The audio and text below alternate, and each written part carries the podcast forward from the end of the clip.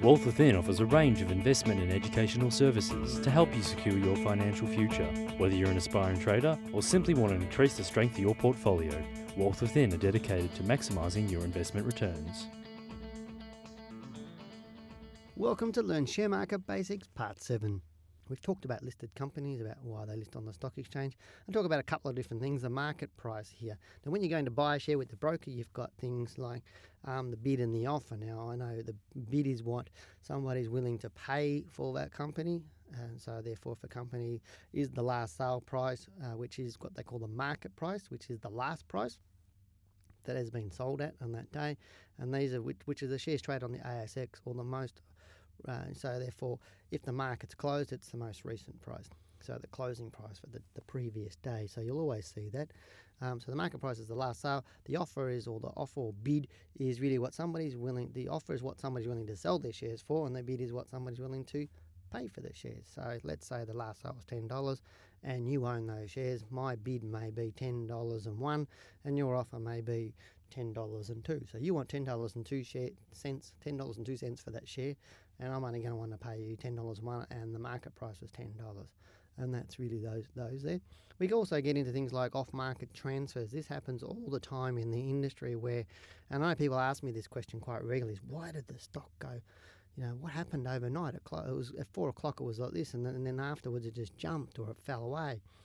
And you see all the volume. You know, during the day I saw the volume, but then the next morning the volume had just just unexplainably spiked. And this is what they call off market transfers. Now, after four o'clock, they have what they call a matching, which generally lasts for about you know, 15, 20 minutes, or about 20 past four, which is normally institutions like us, like I can place large traders, let's say, I might put a million dollars onto BHP at four o'clock and to go into the matchup. And so then other institutions are doing the same thing, and, and the market keeps trading. No more no more um, trades are allowed to get entered in. They just match everything up, and so you get. But you also get off-market transfers where you might have AMP going to AXA saying we want BHP, and AXA saying well we want to get rid of it, and they just transfer it between themselves off market. So it's the transfer of shares between parties without using a stockbroking firm as the intermediary. So they agree to do the off market transfers, and these generally are executed through the use of an Australian standard transfer form. Like, for example, if again we'll talk about BHP, you own BHP, I want to buy it from you, you'll make you be sitting in a pub having a beer, and I go, look, yeah, I'll buy those off you. We agree on a price, we get one of these forms. Uh, the Australian Standard Transfer Form. We fill it all out with all your holder numbers and everything else, what price you're selling it for. I put all my holder numbers on there, what price I want to pay for. We both sign the form, we send it off to the registrar of that company, um, and I exchange the money to you, and you're happy. I'm happy. I've got the shares in the ASX, and no broker is in. Uh, has anything to do with it. The only thing would have to pay would be if there's any tax applicable to that, and um, or GST, uh, which is really not because we don't have it. We used to have um, stamp duty on shares, but we don't have that anymore. So it would only be GST on a transaction, which is normally with the broker. So it'd be pretty much free for us to do all that sort of stuff. Um, a couple of other things before I finish up. Um, we're talking about uh, price earnings ratios. You'll see that in newspapers all the time. Um, it shows the number of times the price covers the earnings per share. So if the if the price um, price earnings ratio, let's say the price is ten dollars and the dividend is one it was basically when you divide the, the one into the how many times the price covers the earnings per share. So the earnings is one dollar per share. So that would be 10. So 10 times $1 is your $10 to get to the share. So it's a pretty simple ratio to work out. Um, we've got things like price range for the day, which is worked out between the highest and lowest price traded for that share over the course of the day. So what it, what the highest price anybody paid for that day and what the lowest price somebody accepted that day, the difference is the, the range for a day. Um, probably one thing I actually I don't think I've actually spoken about on these series is really the ex dividend date of a of a dividend. I know in in a prior podcast I talk about different things like franking credits and what a dividend yield is and uh, etc. And, and, obviously we need to talk about the dividend yield. Um, and I need to talk about a little bit about that before I talk about ex dividend date. But I know it's a confusing thing. Now, dividend yield is the percentage, or the dividend shown as percentage of the last sale for the share. Now, you need to really uh, listen to that one carefully. It's the percentage of the last sale price for the share. So with companies, they generally pay dividends twice a year.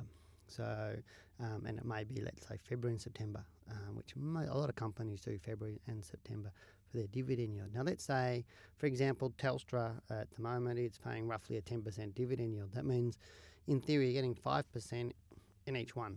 And so, so they're paying half of that at each time, roughly. Now, the 10% is related to the current share price or the last sale price for the share. Now, for example, if you've bought, uh, and I'll, I'll simplify this down into dollars and cents for you in a second. So, for example, if you buy a share, it's $10 and the dividend paid is $1, that means you're getting paid a 10% dividend yield. Now, if that share goes to $20 and they're still paying $1 dividend, your dividend is now expressed as a percentage of $20, which means your dividend yield would now be 5%. But you're still getting the same amount. If the share actually drops from $10 to $5 and you're still getting paid a dollar, now that $1 is represented as 20% of the dividend yield. So the thing is, with a lot of people with Telstra, and there's a lot of people still holding Telstra 1 uh, and Telstra 2 and obviously Telstra 3. So their actual dividend yield is not exactly what's in the paper. And this is where, as I said, it gets confusing for a lot of people. So if you bought Telstra at, let's say you bought Telstra, Telstra's roughly you know, $2.60 or something, I think, at the moment. But let's say you bought Telstra at $5. You're not getting a 10% dividend. You're probably getting a 5% dividend yield. And that's what I'm saying is people don't realise they, they just think what's in the newspaper is exactly what they're getting. So uh, please don't do that. Um, it's all relative to the price that you actually paid to what the dividend is. Um, so the paper can be misle- misleading for you. The ex dividend date is also another important thing that you need to know about dividends, in that to be entitled to a dividend of, it, of a share, a shareholder must, and the word is must, purchase the share prior to the company's ex dividend date. If you buy on or after the ex dividend date, you are not entitled to receive the current dividend. The share price, and you also need to be aware, the share price may fall on the ex dividend date relative to the amount of the dividend being paid. So if the dividend's 10 cents, you may see the share fall by 10 cents, which is the amount of the dividend. Now you'll see, sometimes you'll see cum dividend as far as um, expressed in newspapers or, or in a, on a website that this um, share is cum dividend, and obviously then you see ex dividend. Cum dividend means it hasn't even announced its dividend, it's before the dividend if you buy it. And there's also things such as the 45 day rule. You must hold the share at risk for 45 days to be entitled to the franking credits. That's sort of stopping um, a practice that used to happen called dividend stripping, where people would buy into the share, you know, the day or so before it paid a dividend, get the dividend, and then they'd sell it two days later, um, just so they could get the dividend and, and have very, very little exposure to the risk of the share and that was going on. So now they have this 45 day rule where you must hold it at risk, which means if you buy it and buy some put options underneath it to protect it from falling, that's not holding that share at risk. So you have to be very careful, and if you're a bit unsure of that, you need to speak to your broker and do a little bit more research at it. But as I said, if you want to be part of the dividend um, in the February or the September for any any share that you own, you need to be holding it for at least 45 days at risk and be holding it when or prior to it going ex dividend. Um, and so that's really some of the, the major things that we're looking at. I'm just looking at my piece of paper here that I've got all sorts of things on that I, I said I'd probably talk about.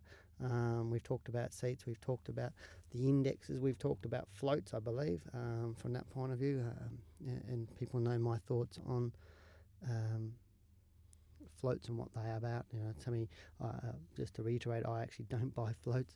Uh, generally, it's very, very rare that I would ever look at buying a float simply because I think they're much better to buy them um, once they've already floated. And you might like to look. Uh, I did a, an article for the Australian Stock Exchange, I think it was October 2010, and it was on floats. And so you can go and read that newsletter in October 2010. I believe you can link to it from my website out of my blog, I believe. But very good reading for there. Um, probably just to finish up, I'll talk a little bit about slippage, which happens often uh, as well. You know, some people say, you know, I wanted to buy this share at, at X price, but then it, it, you know, I wanted to sell it at X price, but then it didn't trade at that price, and I got, it cost me more to buy it, or it cost me, it cost me money when I got out of it because I got less than what I thought.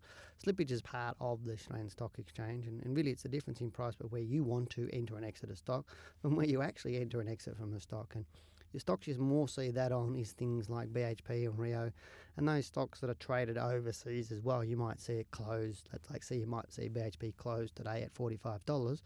and it might open up tomorrow at $47 and you think, oh, I want to buy it at 40 $45 and you put the order in at $45 and automatically it's trading at 47 and if you've got an at market order on you'll get it at 47 so there's some slippage there and the inverse is if you're actually selling it for it so um, and really and, and, probably the last thing I want to bring up in this um, share market basics uh, is really total return or the and this is the combination of income that you get or what your return is from dividends and from capital gain or loss. And a lot of people don't take put the both together. So your total return is when you add your dividends, your, your franking credits that we talked about, your capital gain or loss together, and you take off any cost you've got. That's your total return.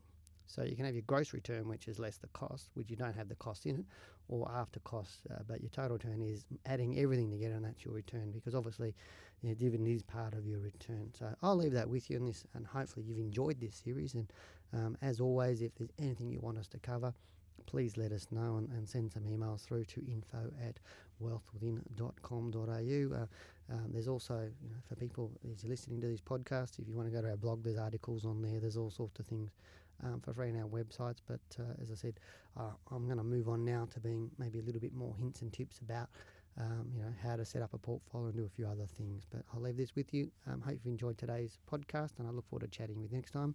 You've been listening to Talking Wealth, and I'm Dale Gillham, the Chief Analyst here at Wealth Within.